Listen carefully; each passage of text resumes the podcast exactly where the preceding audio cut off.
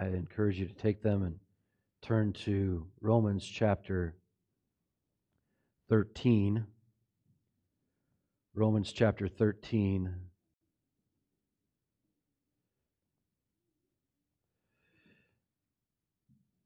In Romans chapter 13,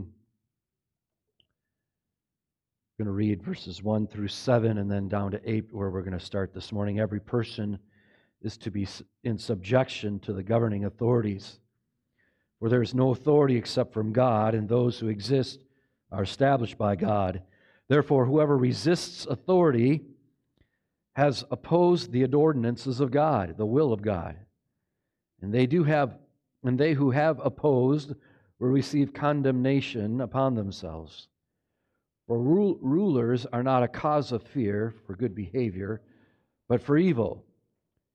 Do you want to have no fear of authority? Do what is good, and you will have praise from the same. For it is a minister, of government is, a minister of God to you for good. But if you do what is evil, be afraid, for it does not bear the sword for nothing. For it is a minister of God, an avenger who brings wrath on the, on the one who practices evil.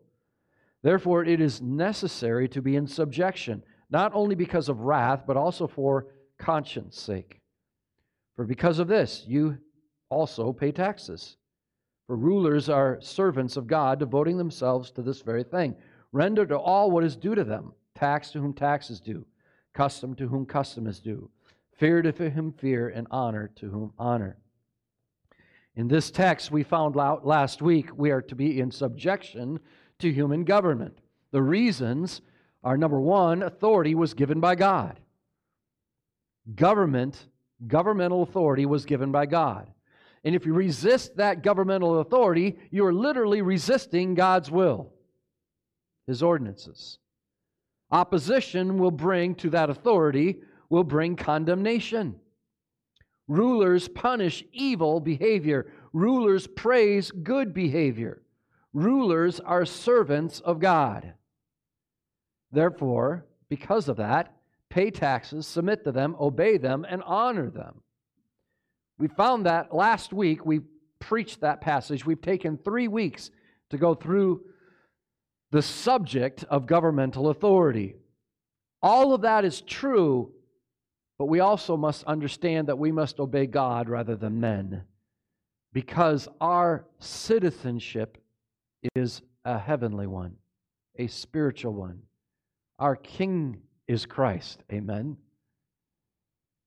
By the way, that's a wonderful encouragement to me because when I see many of our rulers just doing anti God things, I am so greatly encouraged that my God is truly in charge. And these things will simply pass away. Romans 13, chapter 8 is where we'll begin this morning. And it's a very, extremely difficult passage. The Bible says, owe nothing to anyone. How many have heard that before? Owe nothing to anyone.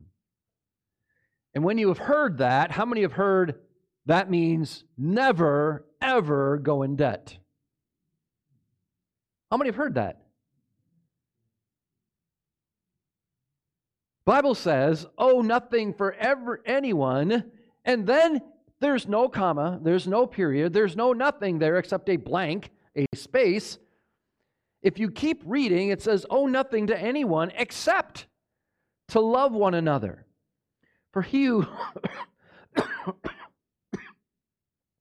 For he who loves his neighbor has fulfilled the law. For this you shall commit you shall not commit adultery. You shall not murder. You shall not steal. You shall not covet. And if there is any other commandment, it is summed up in this saying You shall love your neighbor as yourself. Love does no wrong to a neighbor. Therefore, love is the fulfillment of the law. Verses 8 through 10, well, frankly, verse 8 is so many times ripped out of context. We know the phrase, we've heard it dozens of times. Don't ever go into debt. Well, This passage, unfortunately, has been used in virtually every sermon I heard, and countless times when people are trying to stop people from taking out loans. They'll bring it right in, right? As if that this passage has something to do with financial dealings. How many of you have heard someone say during conversation of financial loans and what the Bible says about it, they invariably say, owe no man anything. Well, what does this passage really say? Does it truly have anything to do with money? Well, let's look.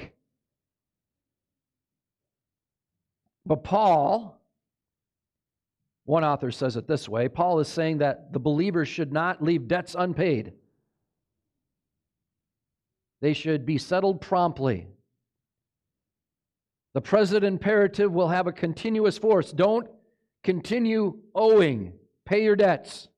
That's how he translates it. Now, let me ask you this is that a good principle? Sure, it's a good principle. The issue is is that principle found here? Look at verse 7. As long as you're in the scripture there, Pay taxes, fear, honor. Do it now. Don't delay. This is your responsibility to the government. In essence, a Christian's debt to government is taxes, honor, submit, obey. But Christians have more than just government to deal with. Do they not? Christians have everyone to deal with. We deal with people all the time. I brought up three of my favorite authors as far as Romans 13 goes and, and 12, but Morris is one of them. He says it this way He has just said that they should pay what they owe to officialdom. So he makes up words, right? Now he moves the same obligation into private life. But he goes beyond the payments of debt in the ordinary sense to the thought of a debt that can never be discharged a debt of love. We may pay our taxes and be done with it for the year.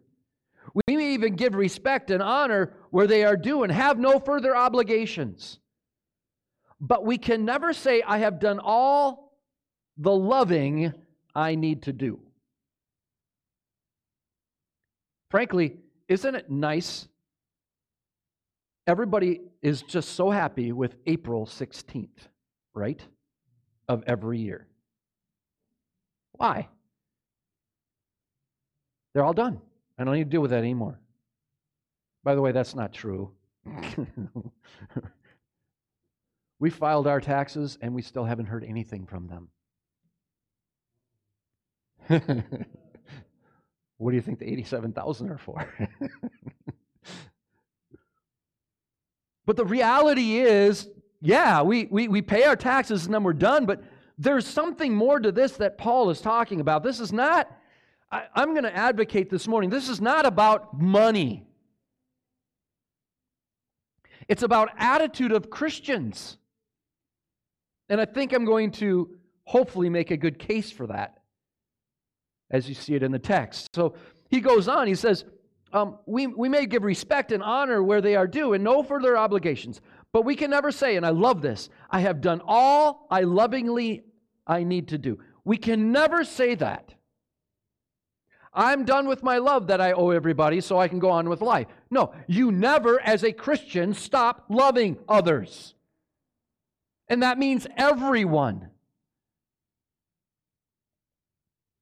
As Origen put it long ago, the debt of charity is permanent and we never quit of it. For we must pay it daily and yet always owe it. Origen, anybody know who that is? He's one of the early patristics, one of the early church pastors. He actually was one of them that, I don't know if it was, I think he was in Rome at the time. Someone asked, Hey, there's no water here we need to baptize people. What do we do? And it was Origen that said, well, go ahead and sprinkle them. because there's nothing there. So they're struggling with truths and how to practically live these truths out. But regardless, notice that Paul does not refer to this as a work of, of, of any outstanding achievement that we look for only in the greatest of saints. He sees it as a duty resting on the humblest of believers. Whatever else we do or do not do, whatever we owe or do not owe, one thing for is for sure. We always permanently, consistently have a debt of love that is paid to everyone else around us.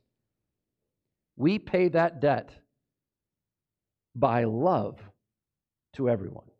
Now, it can get really confusing because let's let's just be honest. Do we still owe a debt? There is a sense where we do not owe a debt anymore. Why? Jesus Christ has paid that debt. How? How did he pay the debt? The greatest example of love.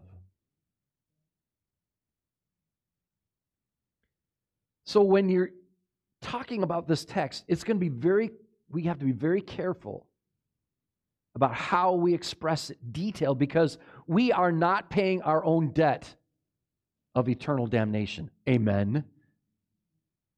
And we have to be careful not to go down that road. So that's what Morris says. Morris, I agree with 100% in this aspect of what he's talking about. John MacArthur says it this way When borrowing is truly necessary, the money should be repaid as agreed upon with the lender, promptly and fully. But Scripture nowhere justifies borrowing for purposes of being unnecessary, of buying unnecessary things, especially, especially luxuries that we cannot be afforded. And whatever is owed must be paid on time and in full. Those financial principles are the essence of Paul's admonition to owe nothing to anyone. Then he goes on and says, The apostle then makes what appears at first glance to be a radical transition, declaring that all Christians have a type of perpetual indebtedness. Completely apart from financial considerations or situations, all believers have the constant obligation to love one another. So, what is MacArthur, MacArthur saying? He's saying, Oh, nobody, anything is financial, but it isn't financial. How many understand that? It's very difficult. And by the way, if you would read John MacArthur's commentary, he will go through and give you four or five pages about debt and explain that. Schreiner. Schreiner is a Southern Baptist pastor, and also, I believe he is. I, I guess I, I better not say, but I know he is one of the main teachers at Southern Seminary. The injunction to owe nothing to anyone should not be read so literally as to forbid the taking of any loans. So, how many have seen three well respected theologians disagree totally on this? How many, how many have seen that? I'll keep going because he has some very good things to say also, as did all of them should not be read so literally as to forbid the taking of any loans. The point of the text is that any debts occurred should be repaid.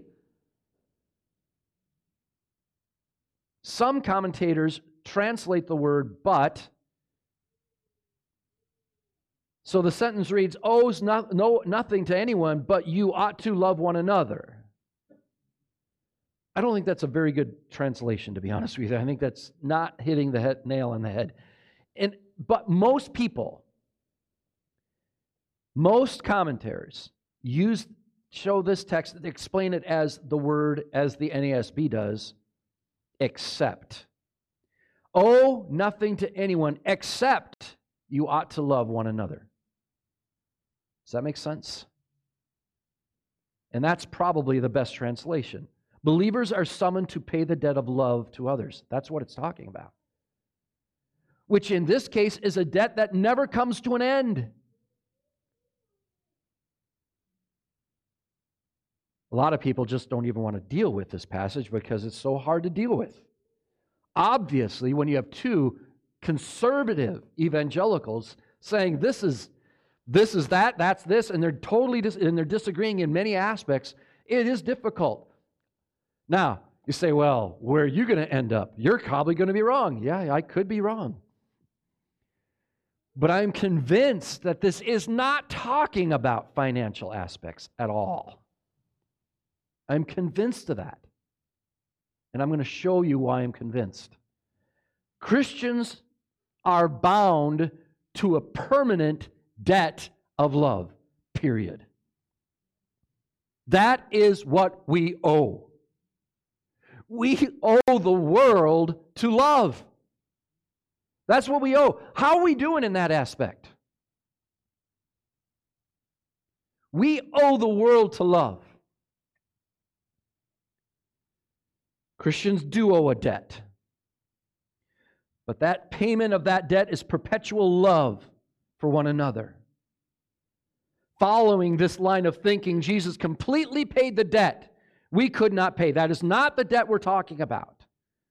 He paid our debt that we could not pay. And as a result, we now owe a debt of love that will never end. That's the idea of this.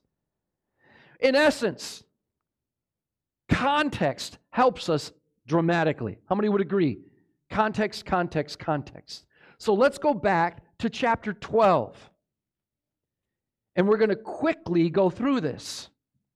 In essence, remember, we're talking about owe no man anything except for love. Right? Except for love. All right, here's what we do. Look at verse 1. In essence, because of the mercies of God, it is our reasonable service. It is our, let me use a different word there, it is our debt that we relate to all others in love.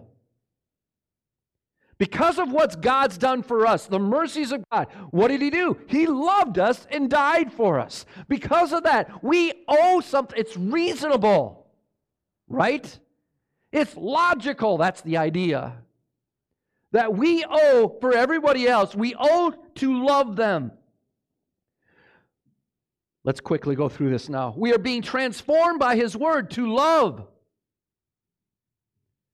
I'm going to say it this way, and you have to pay attention. We are being transformed by His Word to love to love. Did you catch that? You say, Yeah, you just repeated yourself. No, no, I didn't repeat myself. Listen closely. We are being transformed by His Word to love to love people. Does that make sense? That's what's going on in a Christian's life. They enjoy loving people. They love to love people. But let me ask you is that the characteristic of Christianity today? I think we have a long ways to go. We are being transformed by His Word to love to love. Look at what Jesus has done for you. You must show that love to others. He died for you, the greatest sacrificial love. Now, because of that, love others. Verse 3. God he has equipped each of us to love others in a specific God willed way, verses 4 through 8. Love is selfless, verse 10. Love is devoted, verse 10. I'm sorry, verse 9. Love is selfless, verse 9. Love is devoted, verse 10. Love is not lazy, but passionate, verse 11. Love brings hope in troublesome times through reliance on Him, verse 12. This love sacrifices for others, verse 13. This love blesses others, verse 14. This love weeps and rejoices with others. Verse 15. Love is humble. Verse 16. Love does not get even. Very important. Love does not get even. Verse 17. Love is at peace with all men. Verse 18. Love never takes revenge, but defers to God to judge. Verse 19. This love does good, not evil. Verse 20 through 21. Love submits to government to do justice, verses 1 through 7. Let me ask you, What is the context of Romans 12 and 13?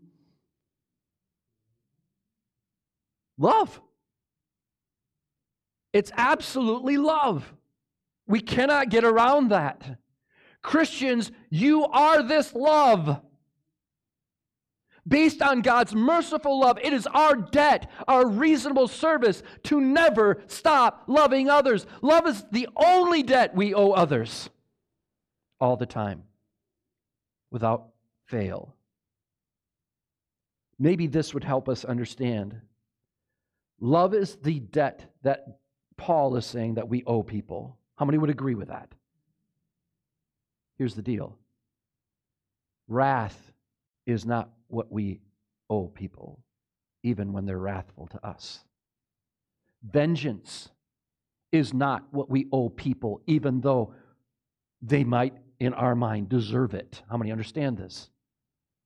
Evil, none of that, only love. In other words, Christian, you are not to hold bitter feelings towards other people. Why?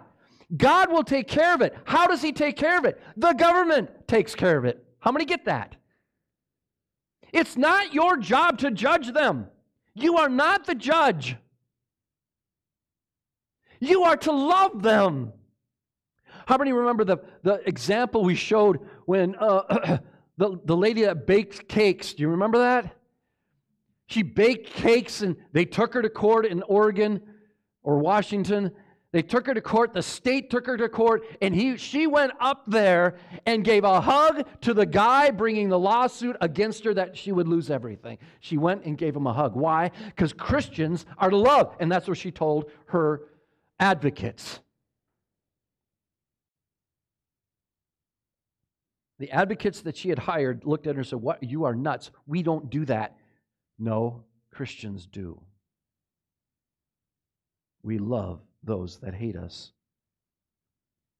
Jesus did not give us vengeance. Jesus did not give us wrath. Jesus did not give us what we deserve. Amen. Do we understand that? If God was a God of vengeance, where would we be? If God was a God of wrath continually for everybody, where would we be? Now, does he do those things? Yes. But he did not lay them at your feet. He did not leave the vengeance at you. He did not leave the wrath at you. He did not give us what we truly deserve. No, instead, He died for us in love.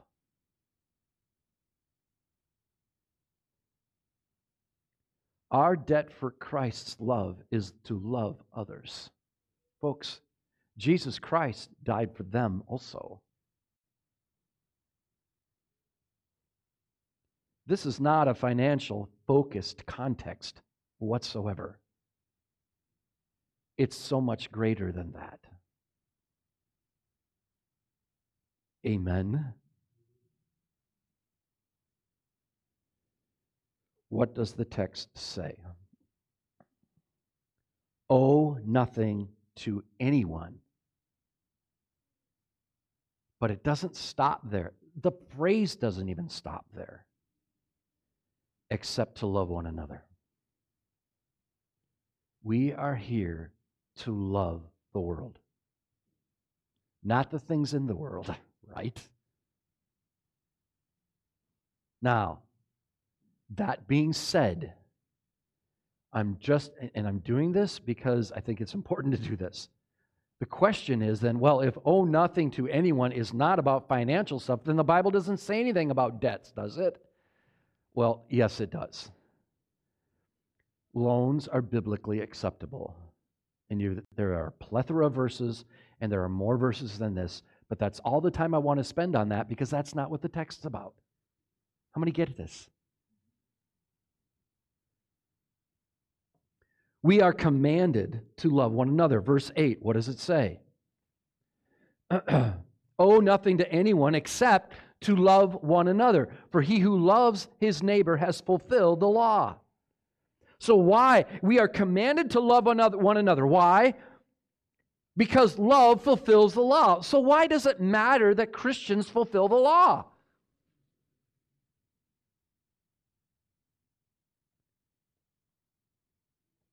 Believers are to love one another because this fulfills what the law commands. Now, this is so interesting. How many remember a man that fulfilled the law that it was said many times he fulfilled the law? Who was that man? Christ. What does that mean? We struggle with that sometimes, do we not? How did he fulfill the law? Some people say, well, he obeyed every aspect of the law at all times, all the I mean, every single law was obeyed by God. And they, and they want to get it all in the nitty gritty and all the details. And great, we can do that. We can try that. We can study that. The problem is, there's no end game to that because we really don't know all things. But I will ask you this Is it possible, and I'm not advocating this, I just want you to think about this. Is it possible that God, Christ Jesus, fulfilled the law by expressing the greatest love ever? And to be honest with you, in this context, it fits very well. Believers are to love one another. Why? Because the, this fulfills what the law commands. I thought Paul was against the law.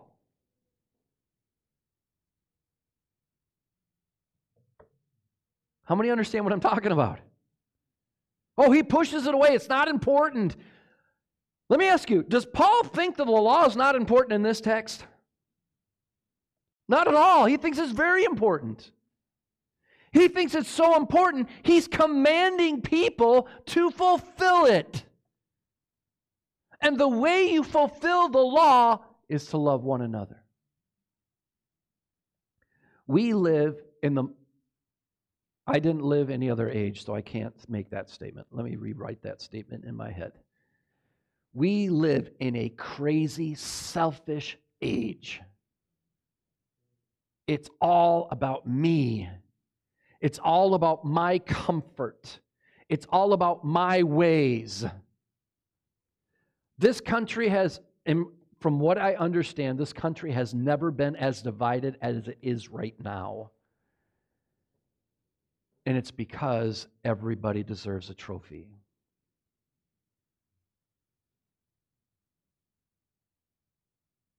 We have our own thinking and we have to shove it down everybody's throats. We just simply proclaim the gospel and we love one another. Last week we talked about the mob. How many remember talking about the mob downtown Minneapolis? None, none of us would go to those people and ask them for advice. Correct? Why? It wasn't love that was shown, it was hatred that was shown.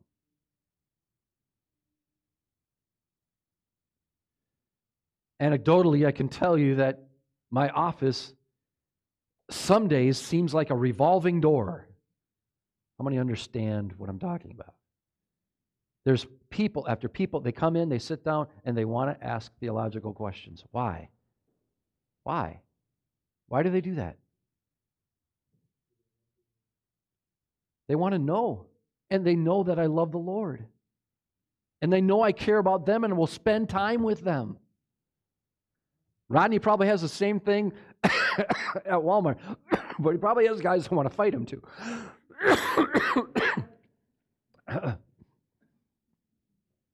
Folks, we're the only place that true love is being expressed in this world. Well, no, people love each other. You don't know the motivation behind it. Why do you love others? To get something from them? Or because Christ wants us to, and our lives are changed to want to love each other? Amen? Motivations matter.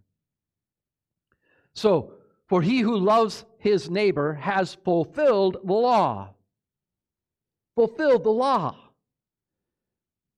Verse 10, and, and verse 9 here, I'm not going to skip verse 9. This is pretty awesome. How do we know what law this is? And if you were to go into commentaries, you'll find people talking about the Shema. Let me ask you, is the Shema part of the law? Would it be considered part of the law? Because in the Old Testament, commanded by God. Certainly. Is the Mosaic law in the Old Testament commanded by God? Yes or no? Yeah, so they, they want to get, you know, well, which one is this? Is this the Shema or is this the, the, the, the Ten Commandments of Moses? What law? Is this the moral law? Is this this law? Is this this law? It's the law. Obey it. It's that easy. There is no difference. I don't care if it's the Shema or the, the moral law, because here's the, the Mosaic law. Here's the deal. Look at verse 9. First of all, what does the Shema say? Love the Lord your God with all your heart, with all your soul, with all your mind or might. Depends on which version you're looking at. But the point is, it's about loving the Lord. How many of you believe that Christians obviously love the Lord? Do we really love the Lord? How many of you love to go fishing or hunting or shopping or watching your favorite sports team, whatever that may be, or driving in your cool car. When you love something, this is where Jonathan Edwards shines, let me tell you. The more I'm studying Jonathan Edwards, the more I just, that's, he's the man. Everything is about affections. What is your, when you get home this morning, what is your will? Someone say, Well, I'm a Christian, so my will is to love God. Okay, I get that. I, am not disputing that. But what really is your affections? I'm starving. Amen? right? So what do we do? Man, I can't even wait to get home. We're going to McDonald's. That's for Timmy's sake. or wherever. Wait, I can't wait. Why? Your affections are demanding actions. Now, that doesn't mean that you love McDonald's, although they have the best French fries there are. Regardless, your it doesn't just when, when he talks about affections, we think, oh, that's just about love. It's not just about love, although that plays a part of it. It's desires and wills and there's actions that are apply, uh, applied to this. When we were like, okay, I'm speeding home because I'm so hungry. And then you walk in that door, at least back in the 80s, it was like this. I don't know what it's like today in most homes, but in the 80s, it was you walked in the door, you could smell the roast outside the door. How many know what I'm talking about? You could. And that made it worse. and then mom was Wait till dinner, right? Stop it. What? Your actions were motivated by an inner appetite for something. Every Christian's appetite should be to please God in everything. And if that's the appetite, you will love everyone. We've spent mo- years with a mantra love God, knowing and loving God. How many remember that? The more you know Him, the more you love Him, the more you love Him, the more you love others. It's just how it happens. Because it's not about me. We owe a debt of love to whom? To whom? Uh, believe it or not, there are actually commentators, because if you read down, you're going to find out exactly what I'm talking about here, um, about uh, loving yourself just like you love yourself. How many know what I'm talking about? Love others as you would treat others as you would treat yourself. They literally say, well, that means it's talking about we should love ourselves. Well, we're not commanded to love ourselves. Amen. We're not commanded to love ourselves. That comes what? Naturally. That's, that's a given, it's not a command. The point is, when we love others, we are fulfilling the law. How is it fulfilling the law? Well, let's look at this. Verse 9. For this, this is how you're feeling, fulfilling the law. You shall not commit adultery. If you love your neighbor, you're not going to have his wife. Amen?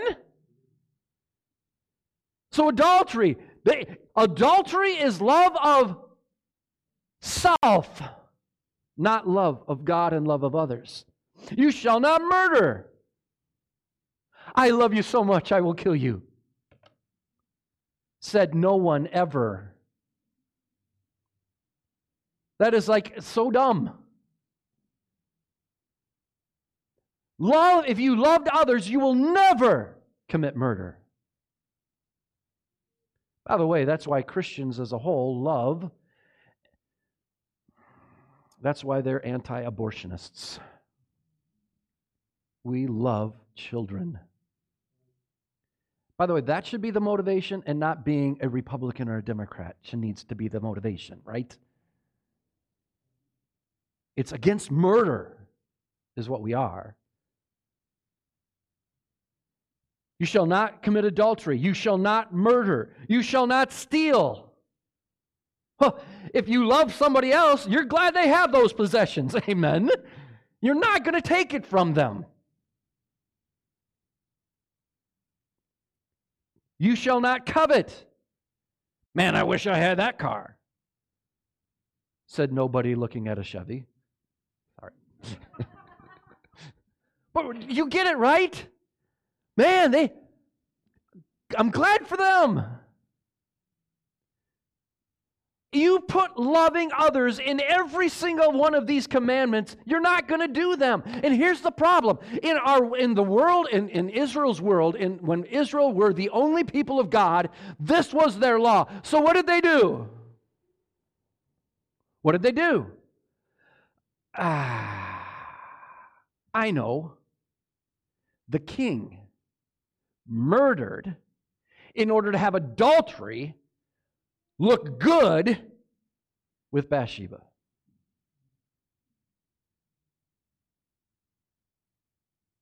Right? I will tell you this David did not love like Christ loved. David lusted and loved himself. If you look at the text, This was the first message I ever preached at Pillsbury College, so I remember it today. Mm-hmm. David is on top of the, the, the palace, he's on a high point. David was not supposed to be there. David was supposed to be at war with his warriors. David loved himself and was focused on self preservation and not going to war. David then was at the top of it. You know, he's probably quite nervous because he's a man after God's own heart, right? So there is some conscience there, right? So he's looking, how are they doing? And as he's scanning over the, the city from a high vantage point, the Bible says she, he saw a woman, and then it says, anybody know? And she was good to look at. That's not the exact words, but that's exactly what's being said. In other words, that first look was by happen chance. If he wasn't sinning, he wouldn't have had the first look. But his self love put him in that position. And then his self love put him in that position because he not only saw a glimpse of her, he looked. Do you see it? And all of these Israelites, not all of them, that's a general misrepresentation. Many of these Israelites lived by the law legalistically. How many understand that? I obey this because I have to. I don't have a choice. This is what I'm told to do, just like fundamentalism used to be when I grew up. How many understand? You cut your hair. I see one of your hairs touching your ear. Satan! There are still people today in churches going around with two fingers going up to girls' knees to make sure their dress is long enough. How many understand this? It's letter of the law, it's legalism. Now let me ask you, how did legalism come up? How did legalism work in Israel.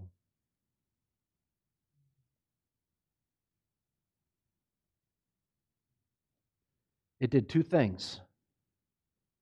Number one, it made general people ticked off with the government. I have to, I have to, I have to, I have to. How many of you love to have to do things? Laundry, clean the dishes. Number two, it gave the religious elitists pride. I fulfill the law. No, you don't. Not according to Scripture. I did every letter of that law. Look at me. I'm in charge. How many get that? You see, legalism didn't work, love fulfilled it. Now, you love to see, I know moms especially, they love to see their children dressed up in nice clothes that are clean, fresh, and aren't going to hurt them. They wash clothes out of love for their family. Is that different? They wash dishes for love for their family that they won't get sick. They encourage each other not to get something from somebody, but because simply they need love.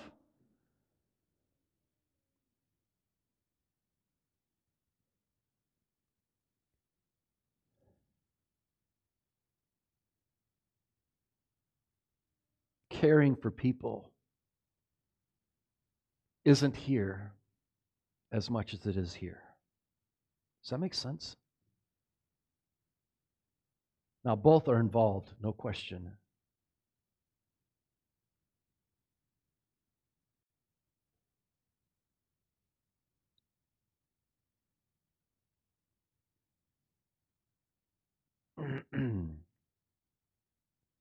I've been praying for years.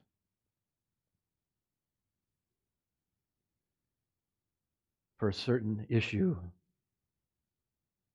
And this morning,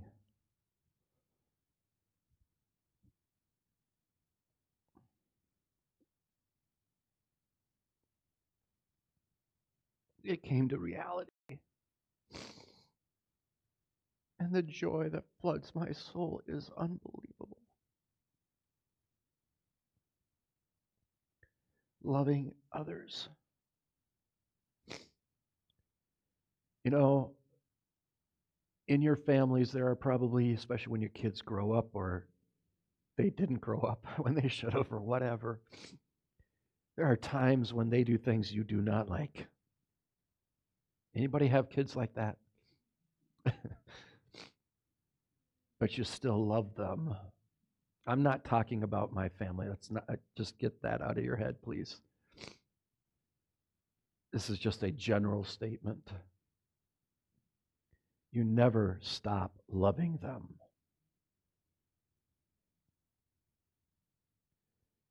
You care for their souls deeply.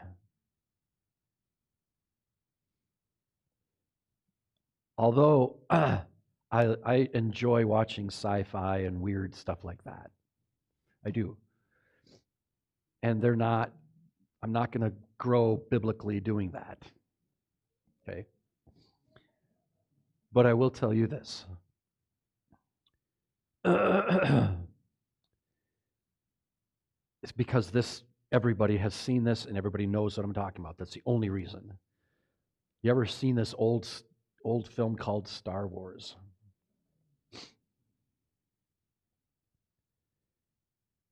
Although there is a lot of pantheism and things going on there that are just simply not true, there is a sense of truth there, and this is it. Doing things out of hatred or doing things out of necessity will always lose compared to doing things out of love. Always. In other words, love always wins. Does that make sense? And I'm talking with the good, the bad, you know what I'm talking about. Love always wins. Love is the greatest motivation for anything. This verse 9 is there, I believe, specifically for the Jews. Remember, we talked about how, how that the government was ticked off at the church in Rome. Why? Because they were fighting and killing each other there. That was last week. Do you remember that? That ain't going to win souls for Christ. Amen. And, and, and, so what did Paul do? He put it right in there. Obey the government. Just be a good citizen. Just be a good citizen so you can give the gospel. And by the way, do this out of love, not because, you, and here they put verse 9 in there.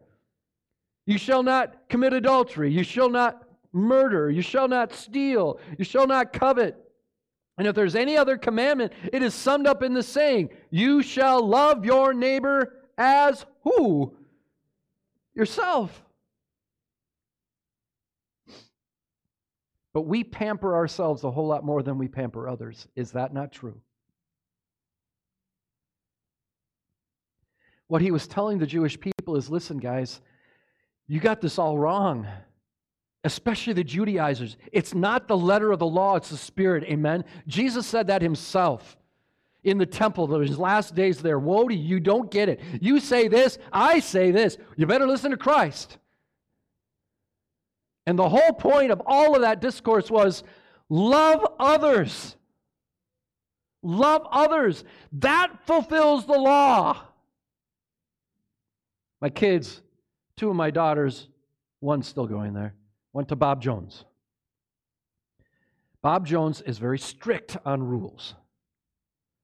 Not as strict as they used to be, but very strict. So is uh, Pensacola. Now, I was at Pensacola looking for the blue and the pink sidewalks. I never found them. But I was told that guys walk on blue and girls walk on the pink. Okay, that's the insanity of fundamentalism and it's nonsense, okay? But here's the deal a lot of those rules, it's like they're not even there. Why? Because they're motivated by love. Does that make sense? The laws that Christ brings out shouldn't affect us at all if we have love. How many understand that? It's it's not a it's not a, it's well that makes sense. Yeah. I didn't even think of that.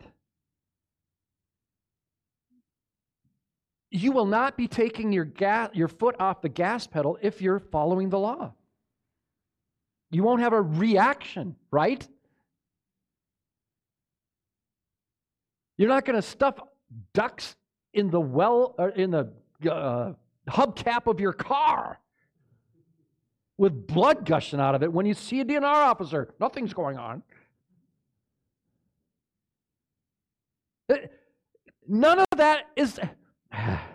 By the way, why, why do we hunt and fish and shop? What, what, do we enjoy those things? Are Christians to be able to enjoy life? Do you know how unenjoyable it is when you have a crappie too many in your boat? Seriously. I hope I don't get caught. And now we're all struggling about things we shouldn't even need to. These things should be easy. Love fulfills the law. Love fulfills the law. Oh, verse 8 links verse 8 to verse 7. But in terms of content, this paragraph harks, harkens, as we have just seen, to chapter 12, where love is the prominent theme. Believers are summoned to pay the debt of love to others, which in this case is a debt, debt that never comes to an end. Are believers called on to love fellow believers here, or are they called on to live to love all people? That's first question. Well, yeah, we love each other, right? I love you, you love me. Oh, how happy we are be in the Northland, having Northland tea. I don't know, whatever. The point is, it's all about us as Christians, right? Right or wrong? It's wrong. Yes, we are to love our fellow believers, but in this text, it's those that do evil, those that hate you, those that despitefully use you, those that hurt you, the government, all those things, we're to love them. So this isn't just a Christian thing. The unsaved should feel our love just as much as the saved. Amen.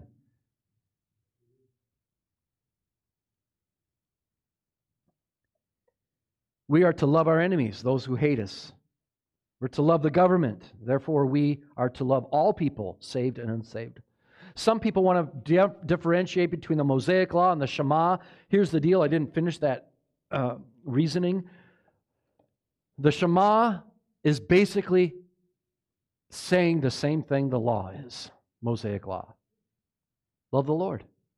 And when you love the Lord, you're going to love others. And when you love others and you love the Lord, none of these things even, they're not even going to affect you at all in a negative way. Not at all. Obviously, in the Shema, the command is to love. The Shema says, Love the Lord your God with all your heart, soul, and mind. This is love. Jesus was asked, What was the greatest law of Moses? Do you remember that? What is the greatest law of Moses? He states we're to love your God with all our hearts and love others as ourselves. Obviously, that is command to love. In context, the commandments cited in verse 9 are from the Mosaic Law. Why? Because it talks about the Mosaic Law in verse 9. But in general principle, we are, as Christians, are to be lovers, period. The main thesis of the pericope the, the, the general context is that love fulfills the law. This is expressed in three different ways. The Bible says, one who loves his neighbor has fulfilled the law. The idea is that when you love, you fulfill the law, it is, it, that you fulfill the law. And this is extremely interesting.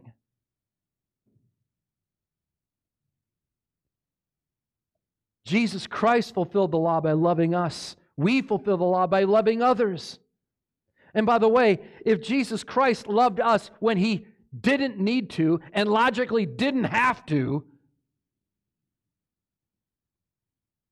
we were enemies of God, right? We're to love our enemies. Jesus did, so are we. So are we. Verse secondly, so we now we find that it fulfills the law in a sense that every single law, if you love your neighbor, you're not going to commit the atrocities mentioned in the law. Verse 9, we just went through. If there is any other commandment, it is summed up all in saying, You shall love your neighbor as yourself. Do we? Who's your neighbor? Who is your neighbor? Well, think about, okay, well, instantly we Americanize it and think about our literal neighbor. Let me ask you, let's just go there. Do you love your neighbor as you do yourself? You know, the guy that's got the wrong signs in his yard in your mind. And then when you see him broken down alongside the road, it's like, yes, thank you, God. He is so you are so good. I don't think we do. Well, you don't understand. What if Christ had that attitude? We are his children.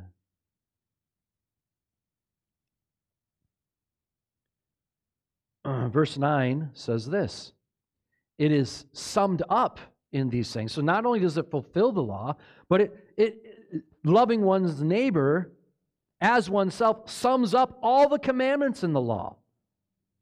All the various commands of the law are simply ex- an expression of love. Love is the heart and soul of the commands. Amen. If one begins to focus on the commands and loses sight of the love, the rigidity, the legalism are going to follow big time. And I, have been trying to express this, and I'm not doing a good job. But laws don't matter if you love everybody because you're just going to do them. It's going to be natural. Actually, it's supernatural.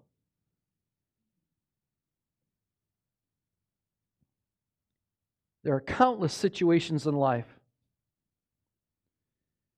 And by the way, if you look at the law books of our country, do you know the whole purpose of, of, of these bodies of representatives is to make laws?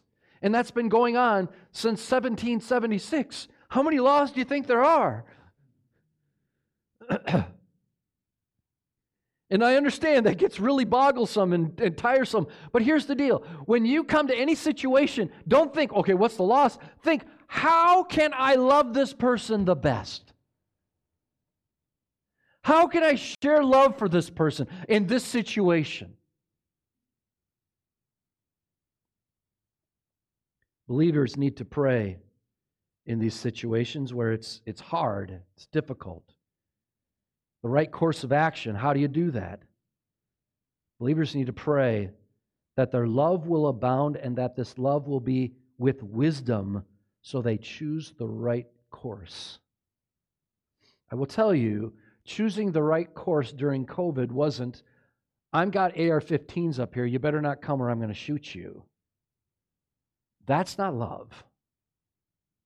Not even close to love. The very center of the Pauline ethics is love. The affections of the heart, not the mere performance of an outward action, constitute the essence of Christian life. We are to love, it should saturate our lives. Does it? Does it? Thirdly, we have another one found in verse 10. It, it's, it's saying kind of the same thing, and really it does use the same words, but love does no wrong to a neighbor. Therefore, love is the fulfillment of the law. Does no wrong. The sense is that love is the fulfilling of the law. By loving one, puts the law into practice. In other words, you, lo- you, you can easily do the law because you love. That's one fulfillment. But the other fulfillment is it literally does the work for you, in essence. Uh, do you understand that? Love does the work for you. Because it's not even as if it even exists.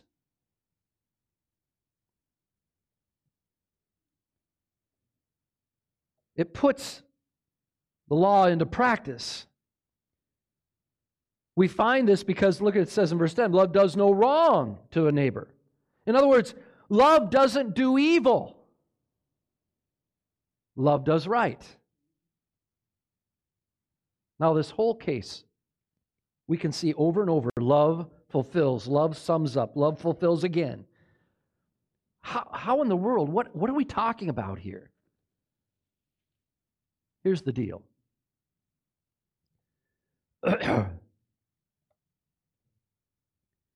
if someone takes $1,000 from you,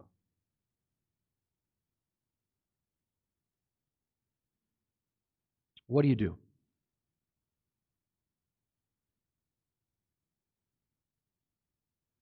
If someone takes a shirt off your back, what do you believe you owe that person? What do they owe you, that $1,000 guy? What do they owe you? $1,000. It's not hard. They take your shirt off your back, what do they owe you? They owe you a shirt. And in our country, they owe, um, what do they call that? Uh, what's that? Collateral damages. My pride was hindered. So I need money for that. You embarrassed me. Right? That's our world. What is Christ's response? You took the shirt off me. you can take my life. You see, we think we owe people evil for evil, tit for tat, right? I truly believe that this text, when it talks about evil or when it talks about owing a debt,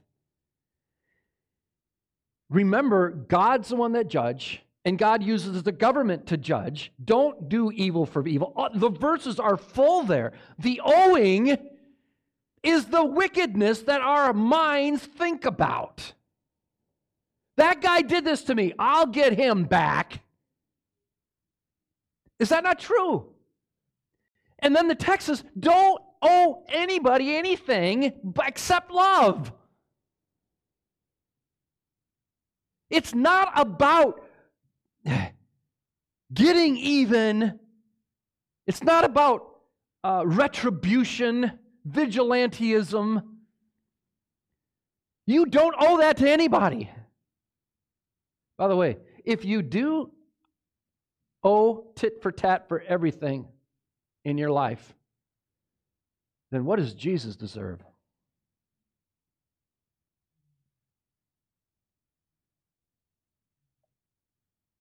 But he didn't. He gave his life for us. We do not owe retribution. We, we don't get back at people. We don't um, get even with people. We never do evil to do good, right? That's not what it, that all these things are stated in the text. Then it goes, government takes care of the unruly, not you. Right? God takes care of the judgment, not us. How many can see this issue when he says, Oh, no man anything? It's don't get back. Don't get back. Love them. Encourage them. Now, to be fair, it seems totally out of context to me for me in this context of absolute saturation of love that he's talking about money. It makes no sense at all to me. The words, and, and, and there's two words. In all of this, there are two words that deal with money debt, taxes, and owing this here. Those are the only two. But in both cases, he doesn't bring, he doesn't surround that money language with any kind of financial issue at all. He surrounds it with love issues, right? He, he surround, so how can it be? The issue is we have a debt. Everybody here has debt. How many feel as if when you look at what God has done, you feel as if you owe God something? Amen? How can I want to please you? That's the start of loving God. And we pay that debt by love everyone else. How many are following all this? It's very, in my opinion, it's very complicated.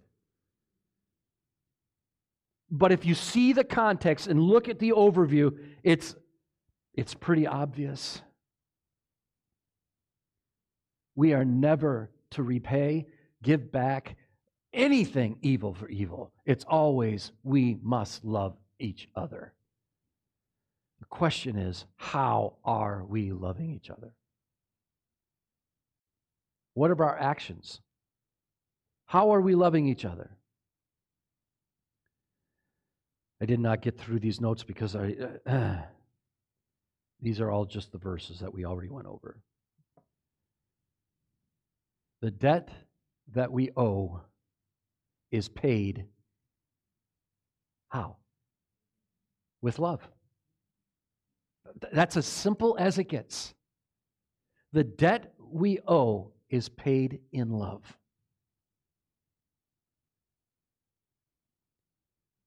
Can you wait? Can I can't wait for the kingdom.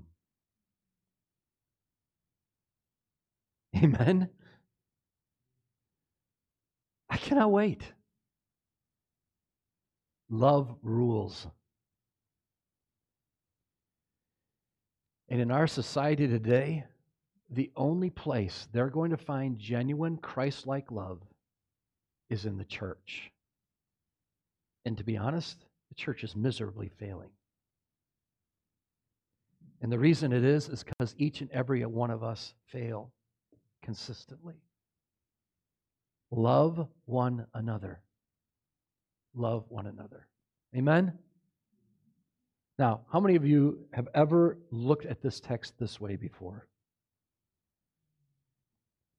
Now, this isn't new, so it's suspicious, okay? There are some commentators, not very many, that do focus on this, and I think, I think they're right.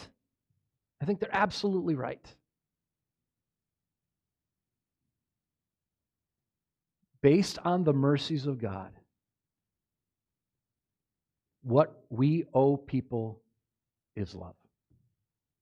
Well, that's all it is. All right, Mr. Damon, can you come and close, please?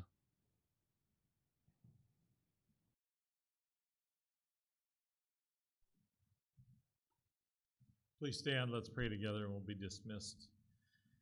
Father, thank you for your word. Thank you that you have privileged us to be here to worship you this day. I pray your word would change us to be more like Christ and that we would be quick to love those around us. In Jesus' name, amen.